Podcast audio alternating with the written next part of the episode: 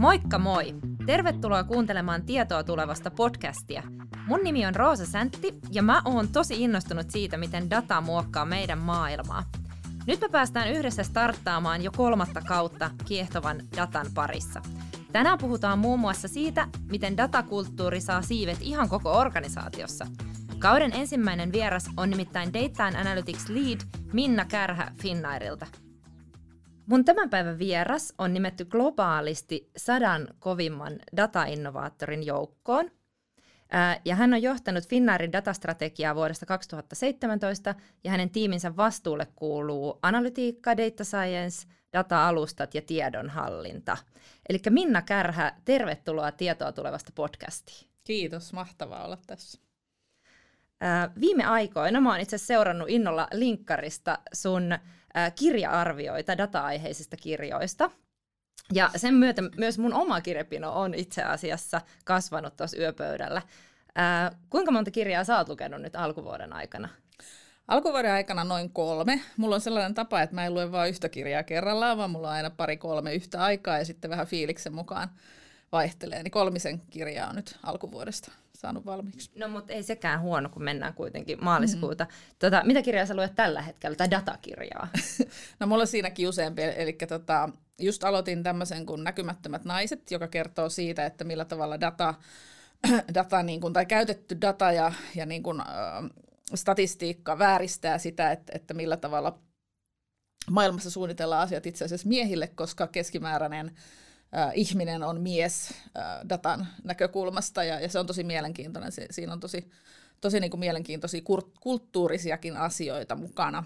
Ja sitten toinen on tämmöinen Telling Your Data Story, mikä, mikä sitten taas keskittyy ei niinkään siihen, että miten datalla kerrotaan tarinoita, mikä on se, miten perin, perinteisesti ajatellaan, vaan miten siitä datasta kerrotaan tarinoita ja nimenomaan datan johtamiseen liittyen, että millä tavalla kertoa se tarina niin, että se ymmärretään ja, ja ostetaan se datan johtamisen aloite yrityksissä. Joo, okei, okay, no siitä tuli mulle pari uutta kirjaa sitten tota, tilaukseen. No hei, mutta mennään asiaan. Eli ensimmäisenä niin äh, jutellaan vähän siitä, että mitä se data sinne, siellä Finnairin liiketoiminnassa nyt oikeastaan tarkoittaa, mikä on sen merkitys. Äh, Finnairin avullahan liikkuu valtava määrä ihmisiä ja rahtia. Toiminta on globaalia ja turvallisuus on tietysti tärkeää. Lisäksi tiedon täytyy kulkea lentoyhtiöiden ja matkatoimistojen, lentokenttien ja tietysti ilmailu eri niin kuin muiden operaattoreiden välillä. Niin tota, kuinka tärkeää data ja analytiikka Finnairin liiketoiminnalle oikeastaan on ja minkä takia?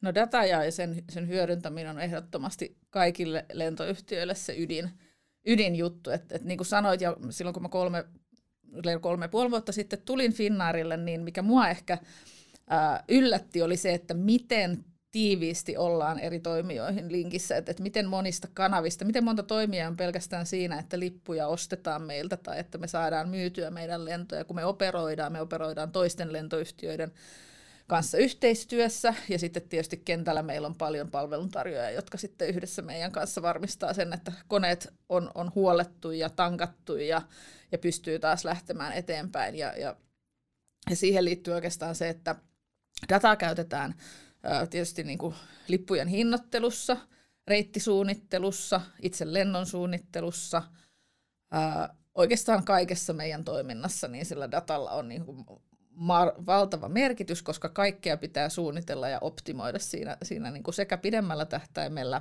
että sitten siinä päivittäisessä tekemisessä. Lentoyhtiön niin kuin tavallaan ydinperiaatehan on, että lentokoneiden pitäisi olla mahdollisimman paljon lennossa – Eli, eli yritetään minimoida sitä esimerkiksi niin kuin, huollon, huollossa käytettävää aikaa, yritetään saada ne äh, reitit ja, ja yhteydet sillä tavalla optimaalisesti, että se kone olisi koko ajan töissä ja sitten, että kaikki ne, ne äh, paikat siellä koneessa olisi myyty mahdollisimman optimaaliseen hintaan, ei lennettäisi tyhjillä koneilla ja sitten tietysti, että rahtia saadaan mahtumaan optimaalinen määrä sisään. Mm, nimenomaan. Eli käytännössä niin vaikka data nyt on, sanotaan, että viimeisten vuosien aikana niin saanut tämmöisen aika ison hypemaine tai hype-alueen, niin siltikin niin Finnairilla ja yleensäkin lentoyhtiöiden osalta niin data on hyödynnetty aina kyllä, jollain tavalla. Kyllä. Joo, että se ei ole mitään uutta teille. Tota, no sitten jos me mennään ihan käytäntöön, sä tuossa jotain vähän mainitsitkin jo, mutta että millaisia käyttötapauksia te olette toteuttaneet, erityisesti nyt niin eri datalähteiden yhdistämisestä ja hyödyntämisestä, niin tavallaan Finnaarin organisaation sisällä ja sitten taas yleisestikin matkailun ekosysteemin kumppaneiden kanssa? Joo, ja, tota, niin kuin tuossa sanottu, niin dataa on käytetty tosi paljon jo pitkään, mutta kuitenkin se käyttö on ollut aika semmoista niin kuin tiimien ja siilojen sisäistä käyttämistä.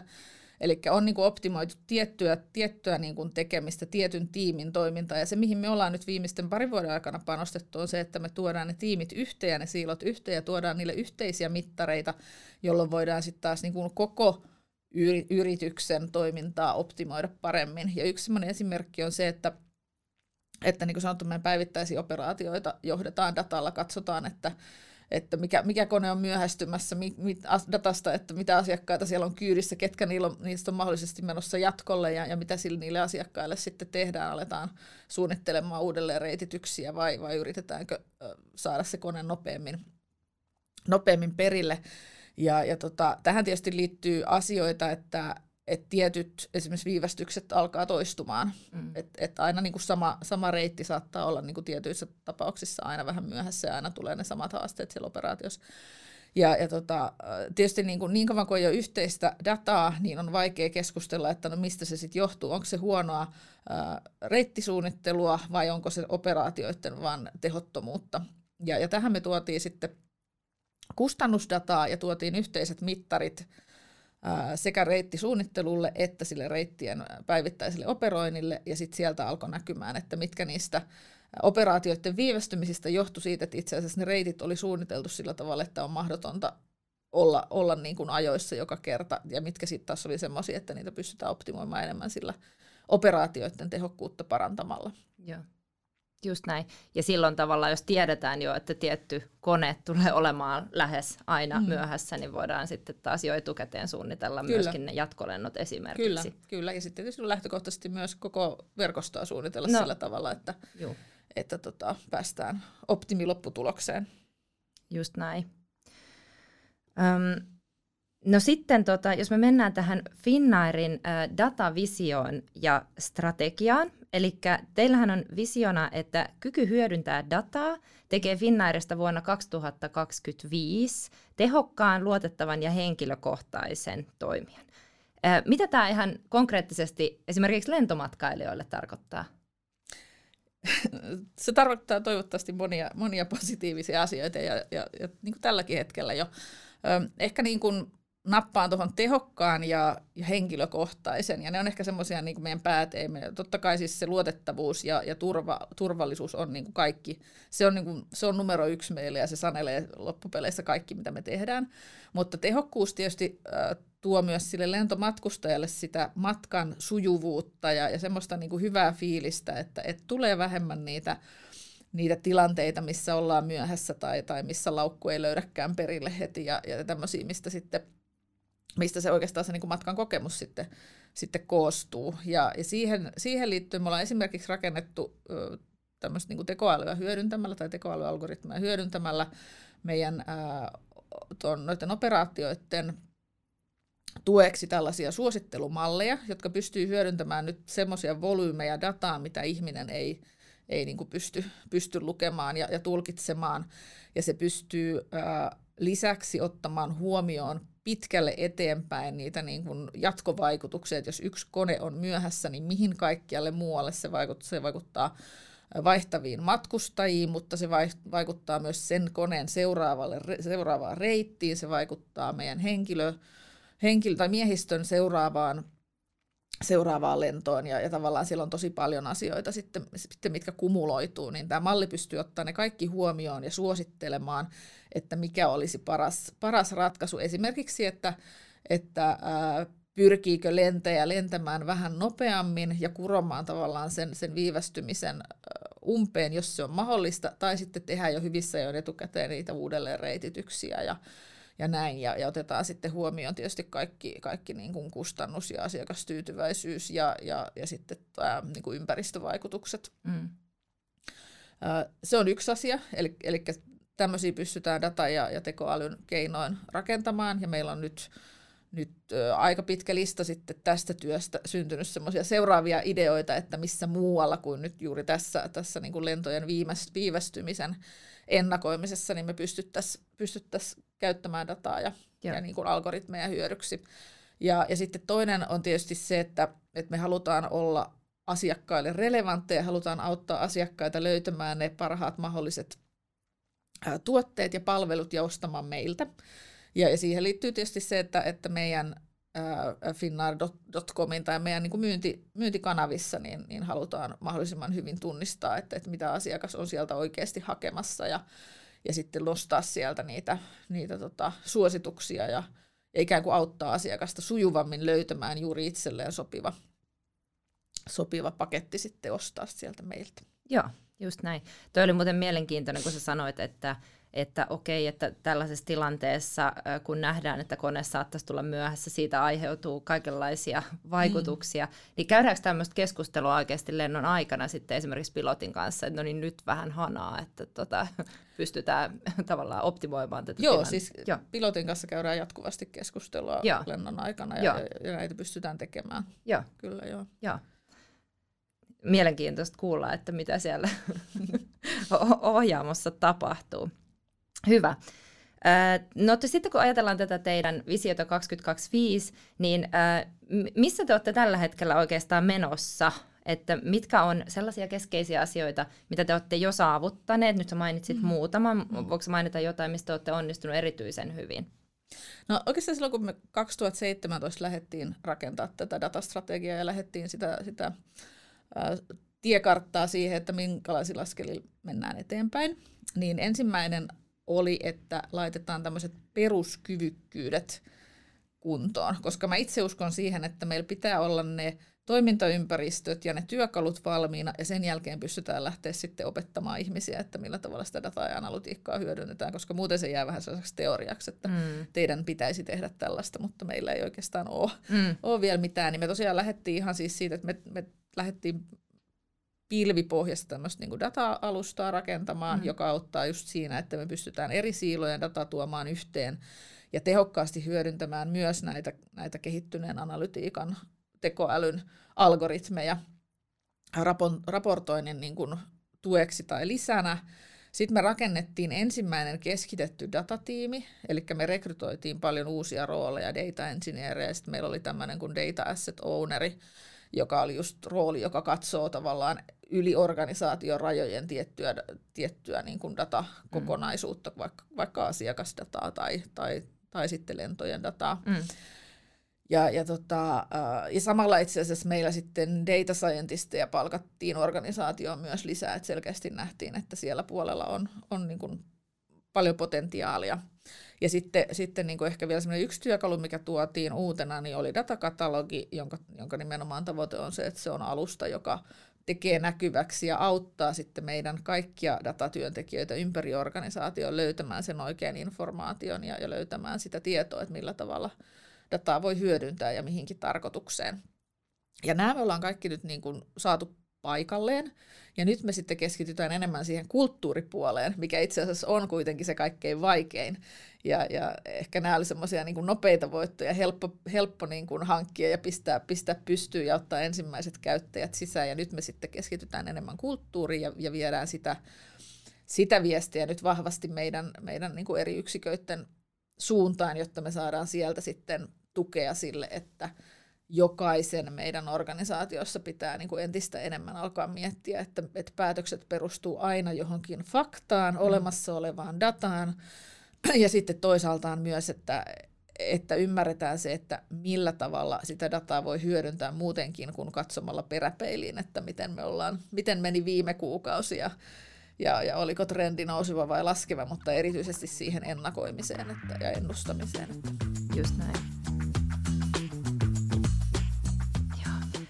No, pystytkö sitten kertomaan pari esimerkkiä teidän viimeisimmistä datapalveluista, että joko työntekijöille tai asiakkaille tai kumppaneille?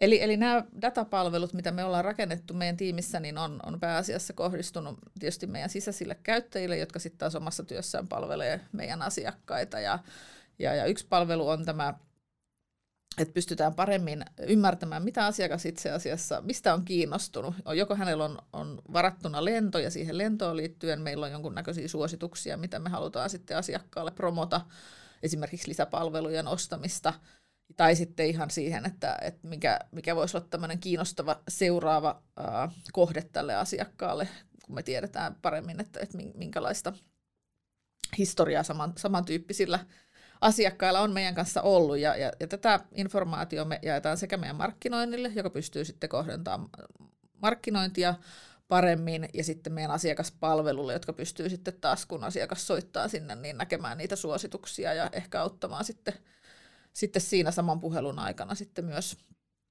myös niiden avulla asiakasta paremmin.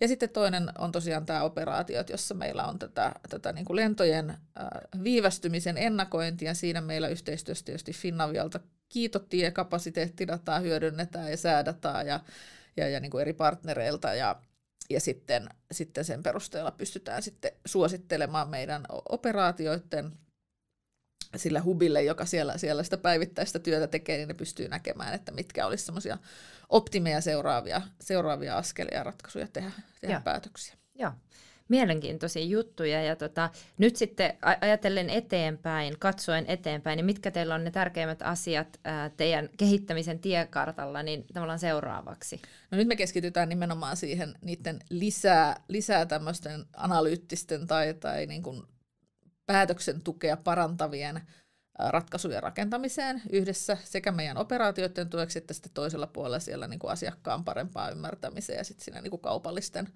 toimintojen tueksi siitä, että, että, että, että me pystytään myymään, myymään paremmin ja relevantimmin asioita meidän asiakkaille, ehkä myös sitten suunnittelemaan meidän, meidän portfolio paremmin mm. siihen, mitä asiakkaat tarvitsevat. Just näin. Ja äh, niin kuin sä tuossa puhuitkin, niin, niin äh, tämä datakulttuuri, mennään seuraavaksi mm. nyt siihen, niin tota, datakulttuurihan se on varmaan paljon myös sitä, että saadaan ihmiset luottamaan siihen dataan. Mä uskon, että teillä on jo pitkään näin ollutkin, ainakin tietyillä alueilla, koska on pakko mm. tavallaan tehdä ää, päätöksiä esimerkiksi just operaatioihin liittyen, mm. jotka, jotka sitten tavallaan perustuu siihen dataan ja näin. Mutta miten sä näkisit, niin kun, että missä vaiheessa te ootte tuon luottamuksen kanssa t- tällä hetkellä? Onko jotain alueita just, että missä olette selkeästi edellä, että siellä uskalletaan luottaa siihen dataan, tehdä päätöksiä sen perusteella paremmin kuin sitten tässä jossain muualla alueella niin organisaatiossa? No ehkä, ehkä tuossa meidän niin kuin, äh, verkostoja ja lippujen hinnoittelun suunnittelussa, niin siinä selkeästi niin kuin luotetaan dataan dataan enemmän ja sitten totta kai mitä lähemmän siihen ihmiseen, siihen asiakkaaseen mennään, niin sitä varovaisempia ollaan siinä, että tehdään oikeasti oikeita päätöksiä. Ja ei luoteta vaan sokeasti johonkin data, datapointtiin, mikä jaetaan, vaan, vaan oikeasti niin kuin uskotaan siihen, että, tämä on paras ratkaisu, koska viime kädessä kuitenkin se ihminen, joka sen ratkaisun tekee, niin on vastuussa ja me ollaan, ollaan niin kuin yhtiönä vastuussa, vastuussa asiakkaalle. Ja siihen mun mielestä niin kuin paras lääke on tähän mennessä ollut se, että, että se datan lukutaito, eli ihmiset ymmärtää, mistä se suosittelu syntyy, miten se on, on niin muodostettu, minkälaista dataa siihen on käytetty, niin silloin on, on niin helpompi myös uskoa siihen ja luottaa siihen, että, että tämä on oikea just tähän, tähän kohtaan. Yes. Ja tosiaan niin tavallaan, jos me mennään vähän syvemmälle nyt tähän teidän muutosmatkaan, niin no, me puhuttiin nyt jo vähän tästä datakulttuurista. Sä oot innokas datakulttuurin puolesta puhuja. Ää, mitä tämä datakulttuuri sulle nyt oikeastaan tarkoittaa? Jos se jotenkin tiivistäisi, en mä tiedä pystyykö sitä tiivistämään, mutta... No mun mielestä se datakulttuuri tarkoittaa sitä, että se on data ja se, että ajatellaan sitä kautta, että mitä faktoja meillä on tämän, tämän niin kuin asian perusteluksi, tai, tai sanotaan näin, että lähdetään siitä, että tehdään päätöksiä perustuen faktoihin, jotka perustuu dataan. Ja sitten toisaalta myös mietitään niin päin, että tämmöisessä digitaalisessa bisneksessä kaikki meidän prosessit, kaikki ne asiat, mitä me siellä päivittäin meidän liiketoiminnassa tehdään, synnyttää dataa ja nähdään jokainen itsemme myös sen datan tämmöisinä luo, luojina, semmoisina ihmisinä, jotka, jotka niin kuin on vastuussa ja, ja, ja on niin kuin, no selkeästi vastuussa siitä, että, että data, meille syntyy oikeanlaista dataa, jota me voidaan sitten taas hyödyntää. Ja että tämä kaikki ajattelu on oikeasti siellä niin kuin organisaation DNAssa, että se tulee niin kuin tavallaan sieltä niin kuin selkäytimestä, että, että, että data on meille tärkeää, me ei tehdä päätöksiä, jos, jos meillä ei ole siitä faktaa. Ja sitten toisaalta ymmärretään, että se fakta syntyy siitä, että kun me siellä päivittäisessä työssä me tehdään asioita, niin siitä syntyy sitä dataa, mitä sitten taas voidaan hyödyntää. Niin tämä on ehkä niinku semmoinen tiivistettynä se, mitä mun mielestä datakulttuuri on. Joo. Äh, mun mielestä aika hyvä tiivistys ja vie, vietiin tosi konkreettiselle tasolle. Tota, no minkä takia sitten tämmöinen yrityksen laajuinen datakulttuuri tarvitaan? No oikeastaan se ydin, ydin tavallaan se, se päätarve tulee ehkä siitä, että me ollaan nyt tämmöisessä digitaalisessa maailmassa siinä tilanteessa, että sitä dataa on ihan valtavat määrät. Ja niin kuin tuossa sanoin, niin kun se syntyy joka ikisessä meidän prosessissa, niin, niin oikeastaan niin kuin joku taisi kuvatakin sitä vähän niin kuin datatsunamiksi. Ehkä toivottavasti ei tsunami siinä mielessä, että siihen hukutaan, mutta, mutta kuitenkin niin, että sitä on niin valtavat määrät, että semmoinen, mitä ehkä niin kuin vielä kymmenen vuotta sitten ajateltiin, että meillä oli niin kuin, äh, erikseen tiimit, joissa oli osaajat, jotka sitä dataa ymmärsi ja analysoi ja prosessoi valmiiksi muille, jotka sitten vaan, vaan ikään kuin käytti sitä lopputulosta. Ja sitten toisaalta ne tiimit myös, myös aika paljon yritti fiksata ja, ja tavallaan niin kuin korjata sieltä kohti, missä sitä dataa ei tullut tai, tai sitä tuli niin kuin se oli rikkinäistä, niin, niin tavallaan sitä korjata, niin se ei vaan niin kuin istu enää nykyään tähän maailmaan, missä meidän pitää saada se informaatio heti käyttöön, tai se on vanhaa ja se ei enää ole, ole, ole niin kuin relevanttia, ja sitten toisaalta se ne volyymit on niin suuret, että meillä pitäisi olla niin kuin tuhansien ihmisien datatiimejä, että ne pystyisi niin kuin tavallaan keskitetysti näitä asioita tekemään. Ja, ja, ja se on oikeastaan niin kuin ihan luontaistakin, että että se hyödyntäminen tapahtuu siellä, missä se ensimmäisenä tarvitaan se informaatio, eikä niin, että se kiertää jonkun hubin kautta ja siinä menee aikaa ja, ja näin. Niin sen takia tarvitaan tämmöinen niin organisaation niin. laajuinen. Ja mä oon ehkä joskus itse vähän miettinyt sitä, että kun joskus 80-luvulla oli semmoinen ammattikunta kuin ATK-tallentajat, joiden tehtävä oli nimenomaan näpytellä ATKlle ne asiat, mitä muut oli tehnyt, mutta ei semmoisia nykyään ole, niin mm. niin vähän samassa tilanteessa ollaan nyt, että, että meillä on ehkä ollut vaan tiettyjä analyytikoita, jotka sitten on ne ainoat ihmiset, jotka sitä dataa ymmärtää ja kääntää sen sitten muille. Mutta, mutta niin kuin pikkuhiljaa mennään siihen, että semmoisen niin citizen niin kuin kansalaistaito on, on, on mm. myös niin kuin käyttää sitä, sitä tota dataa ja hyö, analyysiä, tehdä analyysiä omassa roolissaan. Just näin, just näin. Ollaan tämmöisessä taitekohdassa. Joo. Joo. Hei, tota, olisi kiinnostavaa itse asiassa jakaa meidän kuulijoille myöskin kokemuksia ja oppeja siitä, että millä keinoilla te olette lähtenyt tätä yhteistä datakulttuuria ihan konkreettisesti mm. rakentamaan. Tota, mitä sä oot ensimmäisenä lähtenyt tekemään tämän da- datakulttuurin luomiseksi, kun sä oot Finnairilla lähtenyt asioita edistämään? No ihan ensimmäinen asia oli oikeastaan semmoinen, että tehdään näkyväksi se data- ja analytiikkatyö ja ne mahdollisuudet. Me alettiin pitämään tämmöisiä, me, me kutsuttiin niitä Analytics Afternoons, jälkikäteen mietittynä olisi ehkä voinut olla joku, joku niin kuin äh, kivempikin nimi, mutta tavallaan no se kertoi siitä, mitä ne oli. Eli, eli meillä oli kerran kahdessa kuukaudessa tämmöinen iltapäivä kolmetuntinen, missä meillä oli yleensä joku ulkoinen puhuja, jonka tavalla oli idea, että se tuo vähän talon ulkopuolelta inspiraatio, millä tavalla eri yrityksissä on dataa hyödynnetty. Tosi paljon erilaisia keissejä oli. Ja sitten sen lisäksi äh, kolme, neljä meidän omaa analyytikkoa, data scientistia, data engineeria tai muuta kollegaa jakosi, jako jonkun tämmöisen ihan konkreettisen demon, että, että tämmöisen jutun mä oon tehnyt, tämmöisen opin mä oon saanut, tai, tai niin kuin mm. tehtiin näkyväksi sitä, mitä me tehdään meidän organisaatiossa eri puolilla. Ja ne oli, oli kyllä tosi suosittuja ja, ja tota, uh, hyviä tilaisuuksia. Valitettavasti kun korona tuli, niin meillä oikeastaan kaikilla siirtyi silmät ja, ja korvat niin kuin vähän vähän siihen niin kuin selviytymismoodiin ja, mm. ja sen takia ne on nyt jäänyt tässä viimeisen vuoden aikana pitämättä. Mutta mä uskon, että ne on semmoinen, mitä varmasti jatketaan ja, ja ne on kyllä tehnyt, tehnyt näkyväksi sitä, sitä datatyötä, mitä meillä organisaatiossa tehdään ja siellä on tosi paljon, siellä on ollut meidän lentäjiä välillä ja siellä on siis niin kuin eri puolilta okay. ihmisiä, että et, et, et se on niin kuin ollut tosi, tosi hyvä. Ja sitten tuossa viime keväänä sitten alettiin myös meidän, meidän People and Culture-tiimin kanssa vähän suunnitella sitä, että minkälaisia olisi tämmöiset niin kuin datakansalainen mm. koulutukset, että, että mitkä olisi tämmöisiä niin kuin datan perustiedot kaikille, mitä kaikkien tulisi tietää ja näin. Ja, yeah. ja sekin nyt, nyt ymmärrettävistä syistä on ollut vähän holdissa, mutta mä uskon, että meillä oli siinä hyvä suunnitelma, niin varmasti yeah. lähdetään sitten taas viemään eteenpäin, kun ajat tästä helpottaa. Joo, ja mä oon itse asiassa kuullut, että aika moni muukin yritys just puhuu tuosta, että lähdetään koko organisaatiossa yeah. sitten kouluttamaan ihmisiä. Ää, niin tota, nousiko teille jotain tiettyjä aiheita, alueita, teemoja, että millä te ajattelitte lähteä liikkeelle nyt kuitenkin ton kanssa?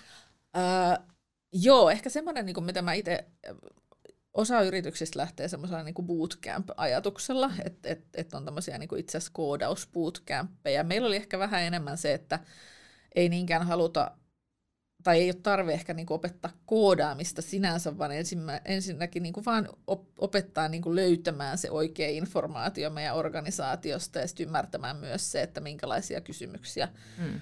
datalta voi tai pitäisi kysyä ja ehkä niin enemmän niin sitä kautta. Joo. Tota, no sitten, jos sä yhden konkreettisen vinkin antaisit kollegalle, joka lähtee tämmöistä yrityksen laajuista datakulttuuria rakentamaan, niin mikä se olisi?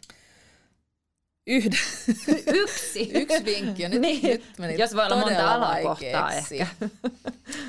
uh, no ens, siis kaikkein tärkein on se yhteinen kieli. Et jos se yhteistä kieltä, niin sitten ei oikeasti ymmärretä toisiaan. Ja, ja tota, ehkä siihen liittyy semmoisen yhtenä konkreettisena alakohtana, mitä itse tekisin toisin, jos lähtisin uudestaan, niin kun mä sanoin, että me se datakatalogi hankittiin, me lähdettiin sitä ehkä enemmän sieltä niin kuin analytiikko, sieltä tavallaan niin kuin data-ydintiimin niin kuin näkökulmasta sitten viemään eteenpäin, mutta jos mä tekisin uudestaan, niin mä loisin siitä mahdollisimman nopeasti semmoisen kattavan näkyvyyden kaikkeen siihen dataan ja informaatioon, mitä organisaatiossa on. On se sitten, sitten niin kuin rikkinäistä tai ehjää tai oikeaa tai väärää, mutta yleensä vaan sen näkyvyyden siitä, että, että mitä, mitä dataa meillä on mm. niin, niin nopeammin. Ja, ja se auttaa siinä myös siinä yhteisessä kielessä, koska sitten ihmiset löytää sieltä niitä yhtymäkohtia siihen omaan työhönsä ja sitten sitä kautta voidaan puhua oikeasti konkreettisista asioista. Mm, joo, joo tota, ää, sitten periaatteessa jos mennään teidän organisaatiossakin näihin data- ja analytiikan käyttäjiin, eli niitä löytyy nyt monissa mm. rooleissa. Teillä on ihan matkustamohenkilökuntaa, mm. no varmasti lentäjät tietysti, logistiikan ja operaatioiden työntekijät, on ä, asiakaskokemus- ja asiakaspalveluorganisaatio ja tietysti sitten johto Kyllä. myöskin. Niin tota, miten te olette nyt sitten saaneet näitä eri käyttäjäryhmiä ja, ja teidän organisaatiota innostumaan siitä datasta ja toisaalta just ymmärtämään niitä mahdollisuuksia? No, no yksi semmoinen, meillä itse asiassa se, se ei ole ehkä niinku, ainakaan mun aikana koskaan ollut ongelma, että ei olisi ollut innostuneita kollegoita, että et, et tosi paljon ihmiset on kyllä niinku ollut, ollut innostuneita ja nähnyt niitä, niitä niin kuin mahdollisuuksia siinä omassa työssään, mutta, mutta tota, semmoinen työkalu, mikä me otettiin oikeastaan niin kuin, enemmän vahvistamaan sitä niin kuin eri tiimien välistä yhteistyötä, niin on, on toi design thinking, tai siis siihen se on ehkä enemmän metodi, johon liittyy monia työkaluja, eikä sinänsä yksi työkalu. Mm. Ja siinä oikeastaan se ajatus oli se, että kun, kun niin kun, selkeästi ihmisillä on joku idea, että, että mä haluaisin jotain asiaa, tai mä haluaisin niin tämmöistä informaatiota vaikka, tai mä haluaisin, mulla on tämmöinen työ, mitä mä teen, ja tässä on tämmöinen hankala kohta, ja tähän voisi auttaa näin, niin niin tota, perinteisessä organisaatiossa ehkä sitten mennään vähän tämmöisen tilaustoimitusmallin mukaan, että, että sitten se ihminen itse keksii, että no tähän varmaan, tähän voisi tulla raportti, sitten se sanoo, että mä haluan tämmöisen raportin, voitteko tehdä, ja sitten joku tekee raportin sen speksin mukaan, ja sitten se ei tule koskaan käyttöön. Mm. Ja, ja, ja tämä on niinku mun 15 vuoden kokemuksen perusteella niin aika, aika niinku monesti käy näin. Niin. Ja se johtuu ihan siitä, että se ihminen itse ei oikeastaan niinku, sillä ei ole riittävää osaamista siihen, että se voisi niinku oikeasti miettiä, että mikä se niinku ydinongelma tässä oli. Että se vaattelee, että laastarina tähän olisi, että mulla olisi tämmöinen raportti. Niinpä. Ja sitten sit se, joka sen teki, niin ei ymmärrä sitä, että mikä se oli se, se ydinhaaste, niin se tekee vaan sen, mitä hänelle kerrottiin. Ja sitten taas se ei ollutkaan oikeasti sitten loppujen lopuksi se optimiratkaisu. Niin, mm. niin tämän design thinking metodien kautta me pystytään tuomaan samaan keskusteluun nyt se, se loppukäyttäjä, se, jolla on ymmärrys siitä, että mitä analytiikan mahdollisuuksia tämän asian ratkaisemiseen on, ja sitten tietysti niitä ihmisiä, jotka tietää ihan siitä datasta, että miten toteuttamiskelpoisia nämä tässä meidän, meidän ympäristössä tällä hetkellä on. Ja kun he keskustelevat yhdessä ja nimenomaan lähdetään ensin siitä, että no mikä se ydinongelma on siellä, että jos mä haluan tämmöisen raportin, niin mitä ongelmaa mä oon itse asiassa ratkaisemassa sillä, miten se ongelma siinä päivittäisessä työssä näkyy, ja sitten, että minkä muutoksen sen niin kuin tavallaan toisi siihen tekemiseen, että, että tämä informaatio olisi. Mm. Ja meillä on tosi hyviä kokemuksia siitä. Esimerkiksi yksi, yksi keissi oli sellainen, että meille tuli tilaus, että, että halutaan, että tämmöinen järjestelmän data integroidaan meidän tähän data-alustaan. Ja sitten kun lähdettiin käymään, me käytiin tunnin keskustelu tämän, tämän meidän tämmöisen Data Solution Design Canvas, joka on tämmöinen työkalu, mitä me ollaan kehitelty, niin ympärillä niin kävikin itse asiassa ilmi, että se ongelma oli se, että ne ihmiset ei luottanut siihen informaatioon, jota he saivat toisesta järjestelmästä, jolloin itse asiassa sitten lähdettiinkin ratkaisemaan ihan eri ongelmaa kuin että tehdään tekninen integraatio kahden järjestelmän välillä. Just näin. Eli nyt sä puhuit siitä, että design thinkingillä saadaan tuotua nämä eri, eri sidosryhmät nyt teidän organisaatiossa yhteen miettimään sitä, okei, okay, okay, että mikä se oli oikeastaan se ratkaistava ää, asia. Yes. Mutta nyt, nyt kun tota, te olette lähtenyt kehittämään asioita, ää, analytiikka datakehittämistä kehittämistä tehdään esimerkiksi design thinkingiin perustuen, jossa sitten on erilaisia työkaluja käytössä, niin tota, onko teillä tätä kautta löytynyt ja syntynyt uusia rooleja nyt sitten sinne te, joko liiketoiminnan puolelle tai, tai datatiimiin?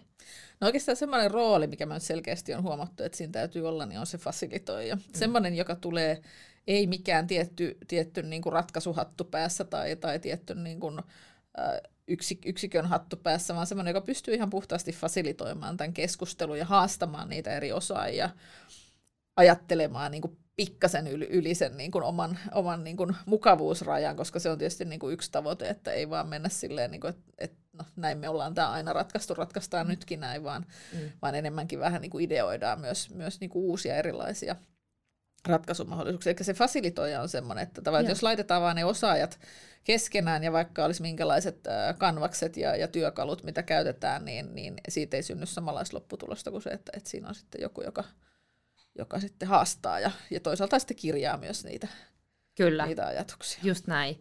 Tota, millä taustoilla tämmöiset ihmiset yleensä löytyy? Onko ne löytynyt teidän omasta organisaatiosta? No, no me ollaan, nyt ehkä me ollaan vähän alkumatkalla tässä vielä, niin mä oon siis itse tehnyt niitä. Mulla Joo. on itsellä fasilitointitaustaa pitkään, että et tietysti se auttaa siinä. Ja sitten toisaalta en ole myöskään niin detalji, detaljeista tietoinen, että sekin auttaa tietysti niin kuin haastamaan, mm. haastamaan, että tavallaan itse lähde miettimään niitä ratkaisuja, vaan, vaan nimenomaan vaan antaa niiden asiantuntijoiden tuottaa sisältöä. Ja sit, sitten on, on, on, mulla on yksi tiiminvetäjä, joka kanssa on näitä, näitä tota, niin kuin tämän tyyppisiä fasilitoinut. Ja, ja kyllä mä niin näkisin, että semmoiset, jotka ehkä niin liiketoimintakehityksestä vastaa, ja, tai sitten niin kuin jonkun tyyppiset tämmöiset niin kokeneet projektipäällikötkin saattaisi olla semmoisia, jotka pienellä opastuksella pystyy, pystyy niin kuin oppimaan siihen rooliin. Tätä, joo. Joo, joo, hyvä. No, no nyt me ollaan puhuttu paljon just tästä ihmisistä, kulttuurista, toimintatapojen muuttamisesta, niin äh, Miten näet sä, että onko tätä mahdollista mitata tämmöistä muutosta, tai pitäisikö sitä, millaisia mittareita tähän voisi olla? Mm.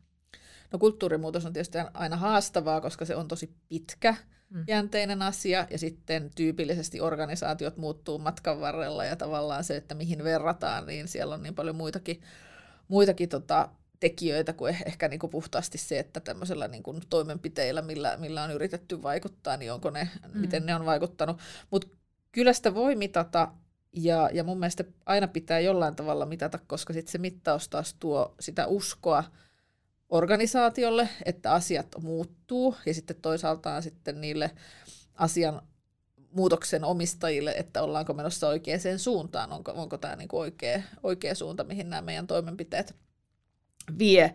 Ja, ja meillä on siis semmoisia melko yksinkertaisia mittareita, mutta yhdessä ne luo tietysti semmoisia näkyvyyksiä eri puolille, että, että ollaanko myös oikeaan suuntaan esimerkiksi, kun me halutaan, että sitä päätöksiä tehdään informaation perusteella ja sitä informaatiota hyödynnetään, niin meillä on tämmöisiä koko organisaation KPI-dashboardeja, mihin on mm. rakennettu tavallaan niin kuin ne perusmittarit, millä sitä, sitä niin kuin tekemistä pitää johtaa, niin me mitataan ihan tämmöisen niin kuin perinteisen NPSn keinoin, että, että kuinka helposti ihmiset kokee, että ne löytää se informaation sieltä ja luottaa siihen ja, ja, ja se tietysti niin kuin auttaa meitä ymmärtämään, että, että onko se niin kuin, tietysti niin kuin jaettu oikealla tavalla, mutta mm. myös, että tarvitaanko jonkunnäköistä koulutusta tai muunlaista tukea. siihen. Ja sitten sit ihan niin kuin siellä datakatalogi esimerkiksi mitataan kuukausittain kävijämääriä, kuinka paljon meillä on palaavia kävijöitä, sinne trendi pitäisi olla, olla niin kuin selkeästi nouseva, ja. jotta, jotta niin kuin mennään oikeaan suuntaan. Ja. Ja. Onko se muuten avoin kaikille? Se on avoin kaikille, joo. Siis joo. se on semmoinen alusta, että ensimmäisen kerralla kun menee, niin pitää pyytää oikeudet, mutta käytännössä sitä ei ole rajoitettu mitenkään, että me vaan halutaan niin. nähdä, että ken, kenellä on oikeudet sinne, mutta se Kyllä. on tarkoitus, että se on kaikille. Joo, joo. No niin. Palataan hei vielä tuohon design uh, thinking tavallaan menetelmään. Eli me käytiin jo vähän läpi, että miten te olette sitä lähtenyt hyödyntämään, ehkä vähän niitä, niitä myöskin niitä niin hyötyjä, mutta että miten tämä tämmöisen menetelmän käyttäminen, että heti alkuvaiheessa tuodaan eri, ää, niin eri sidosryhmät yhteen, niin on muuttaneet tai äm, ehkä kehittäneet sitä tyypillistä dataprojektia, että mitä tavallaan siinä, siinä on tapahtunut? No mun mielestä ehkä siis niissä projekteissa, missä me ollaan käytetty sitä, niin se paras hyöty on ollut se, että me pysähdytään alussa vähän pidemmässä aikaa miettimään, että mitä me oikeastaan nyt ollaan ratkaisemassa. Ja sitten se siinä sen jälkeen, kun lähdetään toteuttamaan, niin tehdään oikeita asioita. Ja jos me ei tehtäisi tätä, niin sitten yleensä siinä vaiheessa, kun on toteutettu jotain, niin iteroidaan sitten aika monta kierrosta, kun katsotaan, että no ei tämä ollutkaan sitä, mitä haluttiin, tai, tai ei tämä vastannutkaan siihen, tai tai sitten pahimmassa tapauksessa jopa niin, että kehittäjät keskenään yrittää pohtia, että no mitä meidän nyt oikeastaan pitäisi tässä saada aikaan, jolloin se, se tavallaan niin kuin, kehittämisvaihe lyhenee, koska, koska niin kuin pystytään oikeasti, tiedetään, että mitä ollaan tekemässä tarkemmin. Just näin.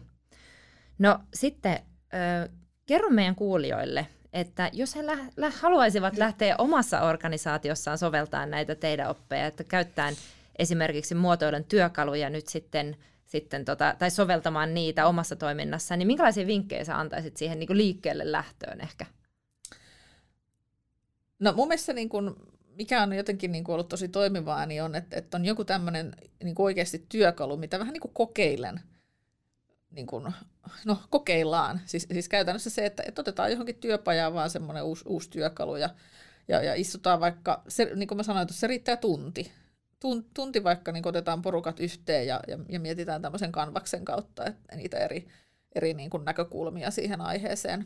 Ja, ja mun mielestä aina pitää mennä sillä tavalla, että ne työkalut ei ole se päätarve, tarkoitus tai metodi ei ole päätarkoitus, vaan se lopputulema, että, että löytyy se yhteinen kieli ja oikeasti keskitytään tekemään oikeita asioita – niin ottaa erilaisia työkaluja, kokeilee miten ne toimii ja sitten muokkaa niitä. Sillä tavalla tämä meidänkin Data Solutions Design Canvas syntyy, että vähän niin kuin kokeilu ja kehittämiseen ja sitten vielä ollaan sparrailtu yrityksen ulkopuolistenkin ihmisten kanssa, että, mm. että ollaan tavallaan luotu tällaisia tämmöinen sitten niin kuin meille sopiva ja toki sen tukena sitten käytetään erityyppisiä niin kuin personamappingia, yritetään ymmärtää tietyn tyyppisiä käyttäjiä paremmin ja näin pois. Just näin. Onko muuten tätä, tai sä sanoit, että olette sparrailu ulkopuolisten myös muiden, muiden kanssa, niin onko paljon muissakin organisaatioissa jo herätty ensinnäkin tämmöiseen tarpeeseen ja sitten toisaalta ihan lähetty kokeilemaan? Joo, siis tämä on semmoinen aihe, mikä selkeästi, ehkä sanoisin niin kuin viimeisen vuoden aikana on aika paljon niin kuin yrityksissä noussut ja, ja tiedän useita yrityksiä, joissa, joissa niin kuin on kokeiltu ja, ja. ja niin kuin lähetty tätä kautta. Joo, just näin. No mut hei, tota, onko sulle tähän aiheeseen itse asiassa kirjavinkkiä antaa? Joo, itse asiassa on, ja mulla, mulla on tota, mm, no semmoinen, mitä mä nyt tuossa viime aikoina on lukenut, tai, tai yksi näistä tämän vuoden aikana luetuista kirjoista on tämmöinen sprint, mikä kertoo siitä, että ää, miten design sprintin menetelmillä viidessä päivässä pystytään niin kun, kompleksejakin ongelmia ratkomaan. Mm. Mun mielestä se on tosi käytännönläheinen ja, ja tietysti se, että, että sitäkin pitää miettiä sitten, että miten niitä omaan organisaatioon ää, niin kuin istuttaa niitä käytäntöjä, mutta, mutta tavallaan niin kuin se, se kuvaa tosi konkreettisesti ja siinä ja. on ihan siis semmoisia niin esimerkkejä yrityksistä, että, että miten, minkälaista ongelmaa ja miten ollaan lähdetty, mm. lähdetty ratkaisemaan.